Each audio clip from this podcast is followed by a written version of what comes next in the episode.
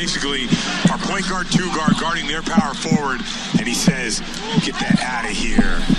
Brown with two stands down onto the Kumpo. 45 remaining. Tatum drives down and throws it down. Wow! I tell you, this is getting ridiculous. This is absolutely ridiculous. Yeah, I hope y'all had a good Christmas. We won against the Raptors on Christmas Day, took it to the Cavs, beat them too, and then it was a tough loss to them on Saturday evening, which was a a bitter pill to swallow. I'm your host Adam Taylor, joined by my co-host and good friend Brendan Nunez. Brendan, how was your Christmas today? Today, how was your Christmas, buddy? It was pretty good, man. Yeah, happy holidays to everyone listening. Uh, I did a lot of traveling because I was trying to meet up with family, so I ended up with like six hours dri- of driving on Christmas Day, which wasn't the greatest, but got to see everybody and pass around gifts and get a few myself. So it's always fun. Yeah, we got a couple of wins under the bag in the bag. Okay, my words aren't working today. Yeah, and Jaylen and Jayson are the headlines of these ones. Uh, the Toronto one, Jaylen just went crazy. He was showing off in that third quarter. There's that clip that's going around. A lot of his, uh, I think it's a reverse uh, crossover as he stops and then crosses right to left and just shakes Rondae Hollis Jefferson. And it's just so, it, it, it's so well done. Like it's something you would not see Jaylen do last year. And then, of course, that pivot that he had and then goes into the reverse pivot and fades away. It's like these are ridiculously hard shots that Jaylen Brown was just hitting, and he's been on fire. And then both Jays get 30 points against Cleveland for the first time. Did you see the stats on that on uh, yesterday's game, on Saturday's game, where they were just, the last time two Celtics players aged 23 and under?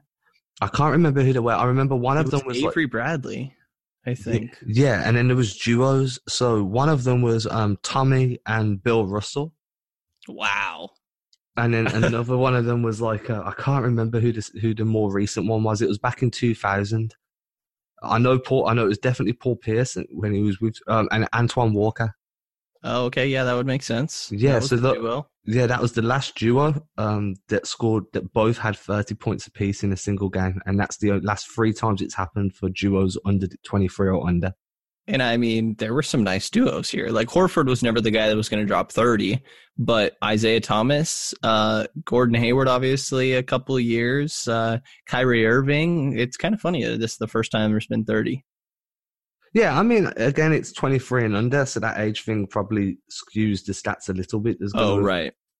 But yeah, and then Avery Bradley also finishes the decade as the Celtics all-time top scorer of the 2010 to 2020, which was shocking. the funniest thing.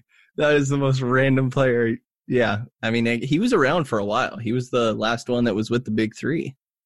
And he had such a smooth shooting stroke as well when he was with the Celtics. Uh, so it's not, And it disappeared. yeah, it kind of, yeah, that's what happens when you leave Boston. the Laker. I mean, what is, yeah, what? Yeah, I mean, Rondo, traitors. I mean, I saw Rondo getting tons of heat over the Christmas period. Yeah, Rondo's always going to get a bunch of heat. I mean, that's what happens when you go and play for the Fakers, dude. It's true. It's true. But, But after a bunch of wins, they dropped one against Toronto. Second night of a back to back. Um, I mean, sometimes you're just going to drop some games and you're not going to have that full effort. Like we said, I mean, they were right in five game winning streak before that um, against some not great teams, aside from the Christmas game in Toronto.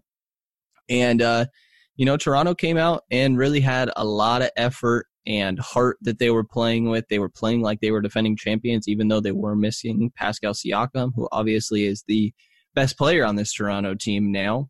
And Celtics look like they kind of just got out hustled a little bit here.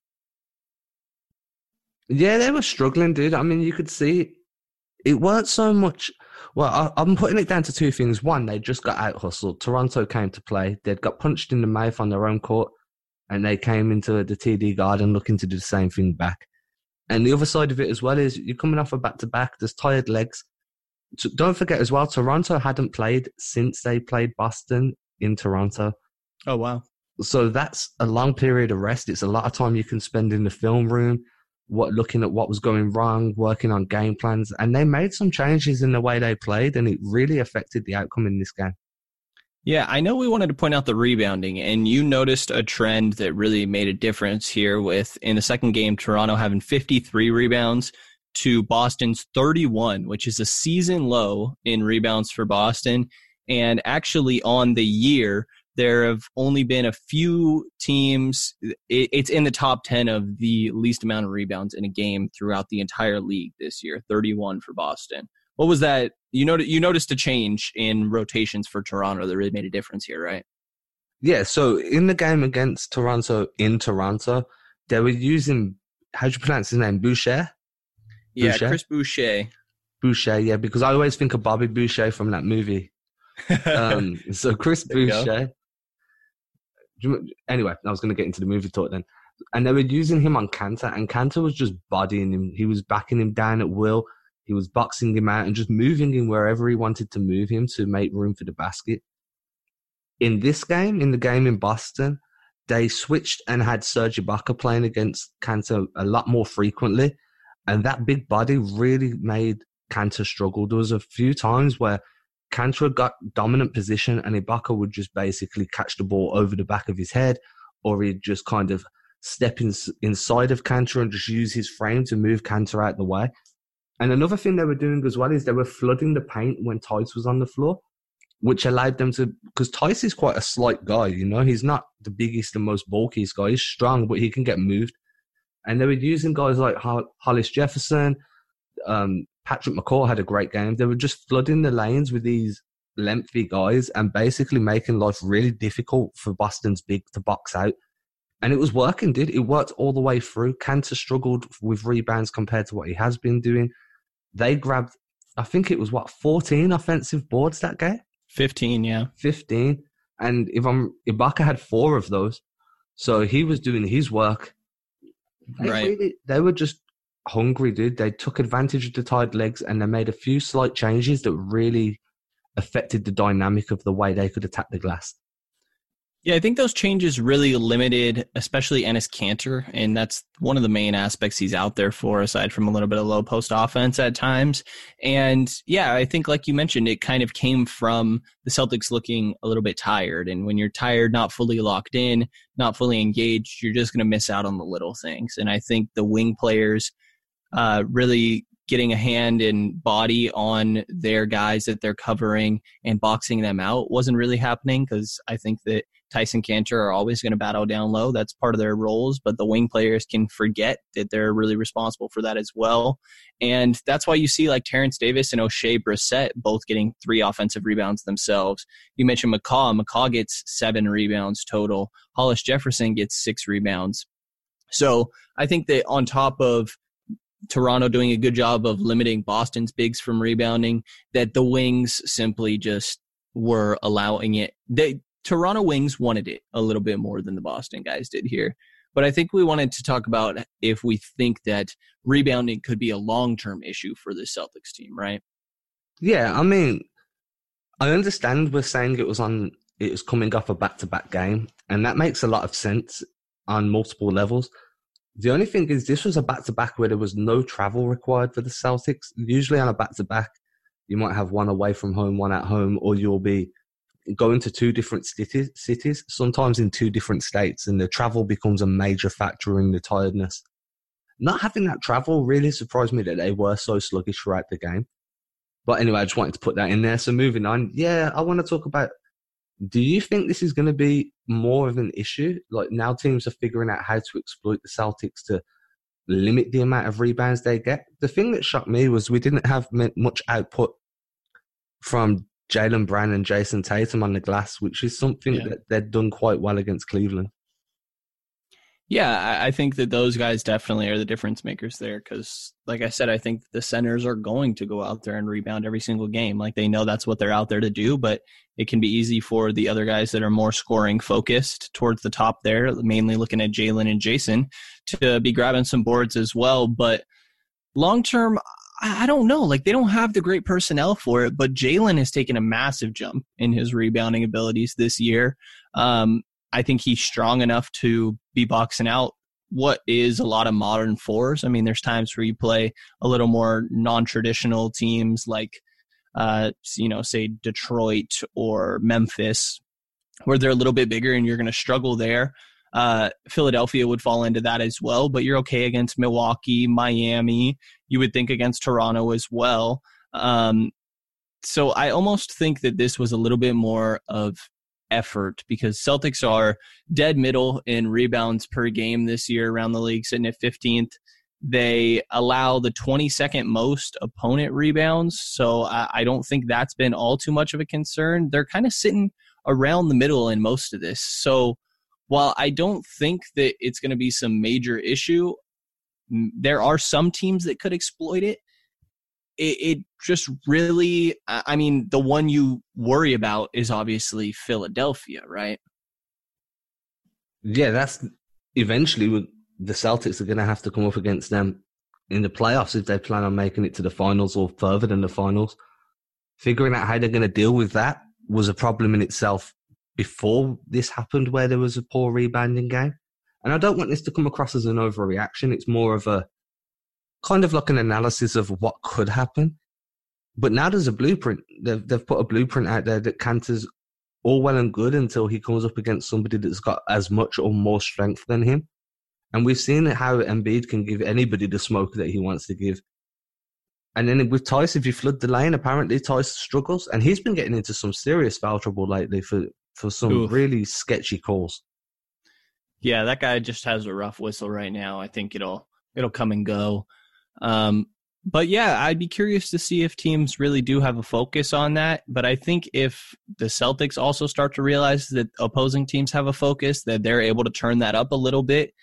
Because I, I mean, I do think that Jayson uh, and Jaylen specifically do have a lot of capabilities as rebounders. I don't think they're going to be the strongest guys out there, but their athletic ability, being able to rise up for it, I think they're smart enough just so that you're not getting killed. I, mean, like this differential is insane. But if you are able to keep it within five rebounds, then you can be okay. Like I think that it's very likely they get out rebounded by some of these top teams, but they can't get destroyed where it makes a difference like Toronto did. So I'm going to be curious to to track it. Um, and also how the Celtics respond to that mainly, because I, I don't think that this should be a long term issue. Like I said, I think that they will get out rebounded, but I don't think it'll be detrimental and be causing L's. Yeah, because that's the difference, right? You don't mind if they lose a rebounding backdoor by two, three, or four rebounds. That's going to happen, and right, they, and it, they're going to win. Jaylen's mismatch on offense makes up for it. Exactly. And then you've got somebody like Hayward that's phenomenal at playing defense, like on the help line. If you watch Gordon Hayward play defense, and he's playing on the low help line, covering between the corner guy and whoever's coming in onto the low block.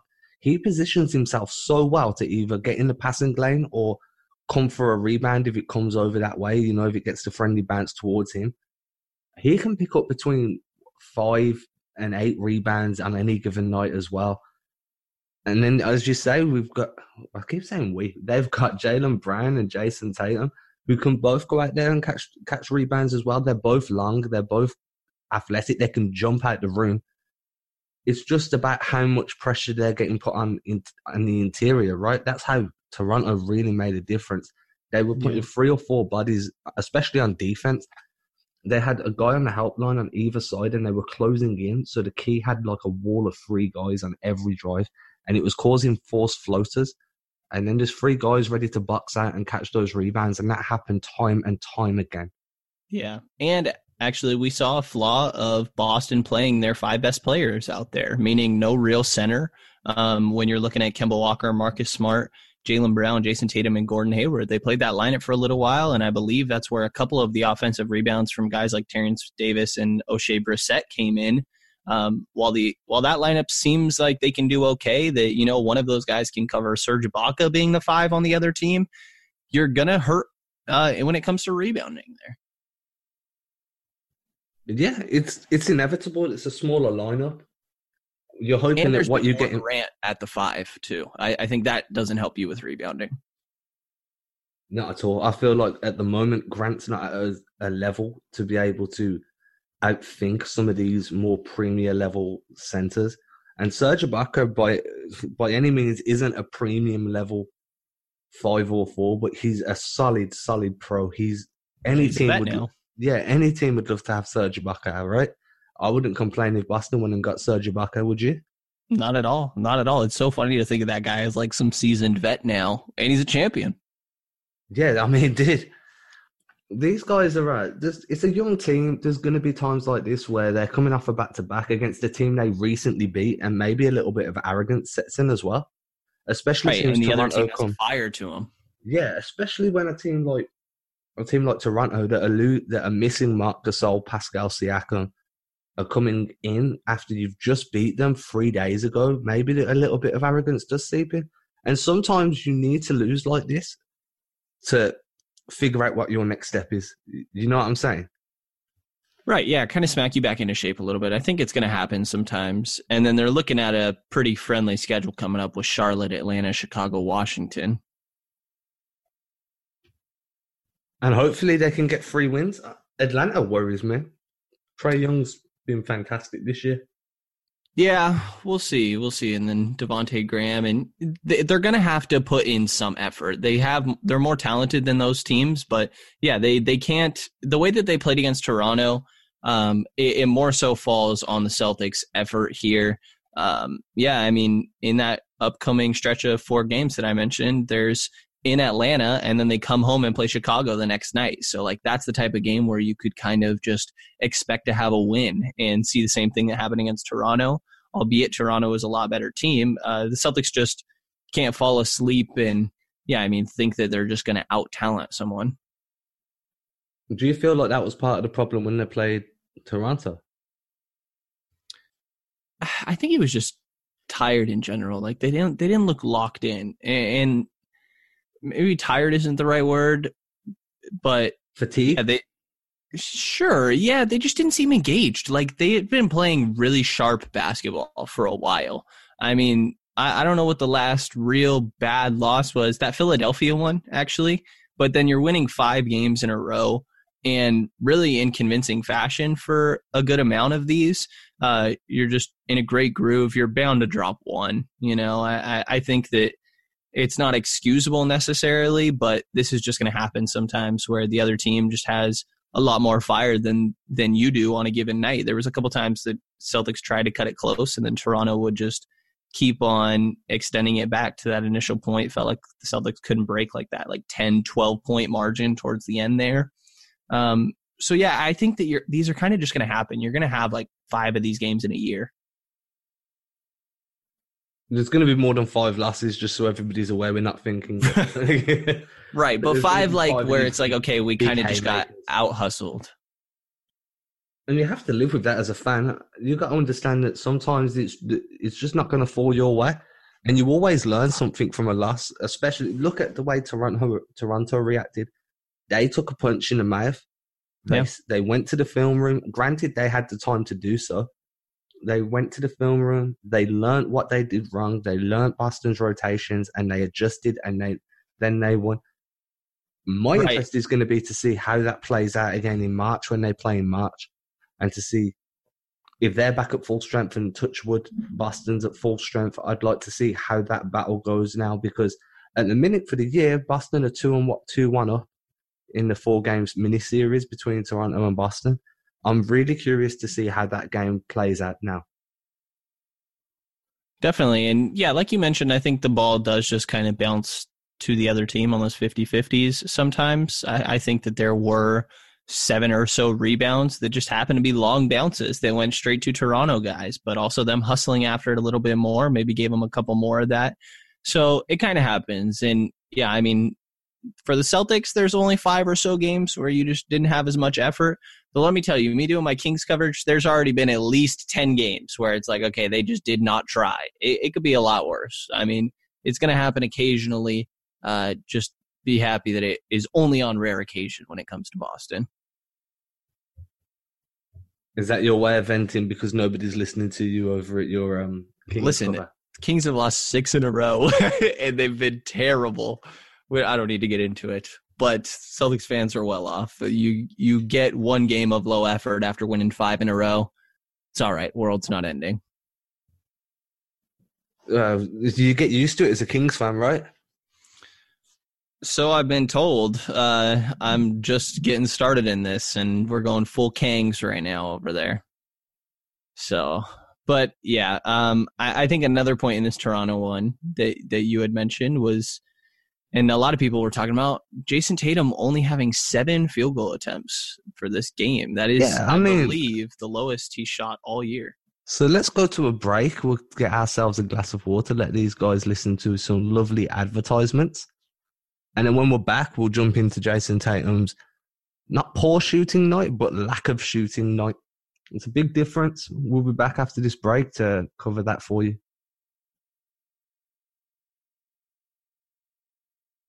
We're back after hydrating with some Gatorade. No, I'm joking. I've just been playing too much 2K. Oh, we're not going with the Gatorade here. no, I was just doing the 2K bit. Oh, okay. He has to refuel with Gatorade. so yeah, so Tatum was um he finished with what was it? It was not very many points, but it was off seven shots, right? Yeah, 12 points off seven shots because he did get to the line eight times. Yeah, and he was well, the entire team struggled from the line. The the problem is it's not that he only had twelve points. It's my problem personally, and what shocked me was he's coming off the back of a thirty point game where he played phenomenally well. Uh, There was times in that game against Cleveland where he just looked unguardable. Him and Jaylen. Let's be fair to them both. But to then come into this game and only shoot seven times, which is the least amount of shots he's took all season, like you said, Brendan, and it's by more than double, right? His lowest shooting night was what, 14 last or 12? Yeah, there's a couple of 13, but uh, the seven is definitely the lowest. So to only take seven shots on the night after you've gone for 30 is really baffling, especially to me. Uh, the only thing I could think of was he had a poor shooting night when they played against Toronto on Christmas Day. Maybe that got into his head a little bit and he was playing a little bit more passively because of that. But boy, did the Celtics could have used his scoring. Yeah, and on that Christmas day, I guess also to that point, Kemba had 22. I believe Jaylen had 30. He had at least 30. I know he was the youngest Celtic to put up 30 in a Christmas game. Um, so yeah, I mean, maybe the thought was Tatum was like, you know, I Kemba and Jaylen just went off against these guys. They have the matchups here, so that's what we're gonna go to because I mean, I don't recall exactly who Jaylen Brown had on him, but if you're looking at like um, Patrick McCaw that they're putting in there, I mean, these are guys that Jaylen can really blow right past. Um, and there's not the greatest rim protection from Toronto. I don't think Ibaka is that same player he used to be. So yeah, part of me thinks that kind of just building off what you said that Tatum was just like, yeah, I mean, I don't have. It's not my team. Like I just saw my teammates go off against these guys. I'm going to take a back seat a little bit here, but there were times where he was passing up some opportunities that you usually see him take. I mean, I'm okay with him deferring a little bit here, but he's way too talented talented of an offensive player to just completely sit back, especially when he sees the team down and they could really use his offense. Yeah, and it makes it tougher for the guys around him as well, right? Because when you're not shooting, when you're actively not looking for your own shot, and you're one of the team's primary scorers, you're making everybody else's life difficult because eventually the opposing team are going to sag off you a little bit because they can see that you're not about shooting tonight. You're the threat of you scoring is what's going to draw the defense out. It's what's going to allow the driving lanes. It's going to what's allow the rotations where you can attack mismatches. He wasn't doing much of that. I didn't. He didn't really make any like memorable cuts off ball. He made a couple of nice plays. He had that one step back where he was on a. He went. He he like crossed the guy over, went left, went right, stepped back, and then shot the free. It didn't go in, but it looked. It was good. It was it was an improvement on the majority of his play that game. But when he's not on, when he's not even attempting to shoot, it's adding pressure onto the other guys, and that allowed Toronto to really kind of sag back a little bit and create that wall that I spoke about in the first segment around the paint because Tatum was a culprit of just he'd drive and then he'd just kick, dude. He'd kick out And sometimes he'd be kicking to a guy that was already in coverage and he was struggling. That guy was going to struggle to get off his shot. He had a few nice layups, don't get me wrong. He was just, it wasn't the Jayson that's been terrorizing defenses over the last few games. He, okay, some nights he'll go five for 18, but he'll do enough to force rotations, which gives other guys mismatches. And that wasn't happening against Toronto, and it was really frustrating. Right. And to have six turnovers and four of them being in that third quarter, I think starts to discourage him a little bit. But it was just an off game in general. There's no there's no showing where I want Marcus Smart to have more field goal attempts than Jayson Tatum. Like, I love you, Marcus. I am so glad you are back on the floor, even though he looked a little off, except for that one steal that was just prime Marcus. Um, yeah, there's no world where Marcus Smart should have more field goal attempts than Jayson Tatum. And I think it's on Tatum to kind of assert himself a little bit here. He was probably the main culprit of looking tired. And then, like you mentioned, I mean, it makes Kemba Walker take the what is it the third most attempts that he than he has taken all year in 23 i know he's available uh he's capable of being this high volume guy but if other guys aren't feeling it then you need tatum to step up a little bit here. I mean he made three of the seven that he shot. He definitely had more opportunities. I don't think that people are worried about him being super selfish or anything. I think both him and Jaylen have shown a willingness to move the ball and make the right play. So, yeah, I, I mean, in 35 minutes, Jayson really just needs to step up here. I, I, get there's plenty of other options that could do it, but that that yeah, that's really what it comes down to. And I mean, there's. Do you feel like there's any reason to have long term concern about this or something to watch? It doesn't seem like he does this. This is kind of just an outlier. At the moment, I don't think there's a reason to concern. It made me question the mentality he had going into the game in terms of, oh, I went 5 for 18 against these guys three nights ago. They've got my number. I'm going to struggle to score tonight. Do you know what? I'm not going to shoot as much. I'm just going to try and get You'd the want ball. it to be the other way around, right? Like, well, that's a problem, right? If he did, guys. yeah, like if he did go into the game, and we'll never know. This is just guesswork at this point. We're not in a position, like we're not claiming to know this stuff. We're not in a position to be privy to the inner workings of Jayson Tatum's mind. But if he did go into the game with that mentality, then that that's a problem that could become a long term issue. We have seen a killer instinct from him though throughout the early years in his career, so I'd be very surprised if that was the mindset that he had. Yeah, uh, I mean, just lack of energy really is what I'm going to chalk this one up to. But we'll keep an eye out for it. See next time he plays Toronto what it looks like his mindset is while he's out there on the floor. Um, I'm what not other concerned notes? about the next time he plays anybody. I want to see at least 12 to 15 shots a game. Yeah, I, and I think you'll see that happen. I, I mean, that's kind of more so what we expect from from uh, Jayson this year. You know, he's averaging 18 this year. I think he's he's definitely going to get those up. I don't worry about it too much, but yeah, something to kind of keep tabs on here. For me, I don't really have any more notes. Those were my two big talking points. If you got anything left? What do you think of Romeo's minutes so far? Because he's starting to get a little bit more run here. He's impressing me loads the way he's been playing, dude. Super active on defense, super active on offense, makes the right play. He's not, how can I put this? He's not over helping, kind of like Grant Williams has been. Grant Williams over helped on a play yesterday that drove me insane, by the way. But he Yeah, looks does that. Did you see the play I'm talking about was like um, Ib- he was he got switched on to Ibaka, and the ball had swung out. To, I think it was to Patrick McCaw. Patrick McCaw swung the ball out to um, I think it was to Rondae Hollis Jefferson at the top of the three. and both Grant Williams and Kemba just rushed out of the paint to to close out on the three point shot from Ibaka. Ibaka literally just threw the ball up to a wide o- no to um Hollis Jefferson. Hollis Jefferson just threw the ball up because Grant Williams had left Ibaka, and boom, easy alley, dude. I was annoyed. Um, yeah. Anyway, Romeo's look great, dude. His his hands, his steals, and the way he cuts off passing lanes has been what's impressed me the most at the moment. I think he's, really earning that rotation. well-rounded. Yeah, like far more than I expected, and his his speed is really deceptive. Like that was probably the biggest thing that shocked me was how how quickly he can change gears. Yeah, I, I think that he still is a step behind sometimes, but he seems to know what the right defensive plays are. And most of the time on offense, Brad is just kind of sticking him in the weak side corner.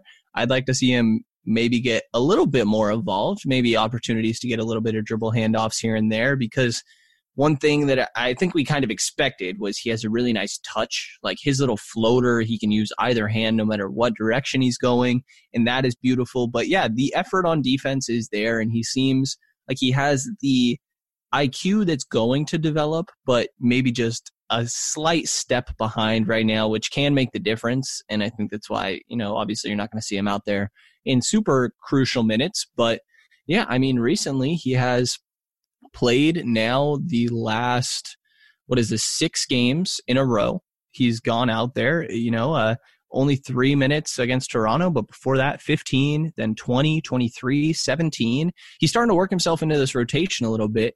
And at the same time, you know, Semi, Javonte Green are getting a lot less run. You're seeing Grant get a few more minutes. And it seems like, you know, obviously Brad is continuing to play with his rotations here. Yeah, that's exactly where I've come to the um, conclusion. At the moment, it's still experimental time. I think towards February, we'll start seeing getting a feel more of Brad's preferred rotations. What I do like is seeing that Romeo's gone from an injured guy and then spending time in the G League and then coming back and really working himself into this rotation, like you say, the last six games in a row. I'm under no illusions that he's probably going to get a few more DNPs between now and the end of the regular season. But these are developmental minutes at the moment.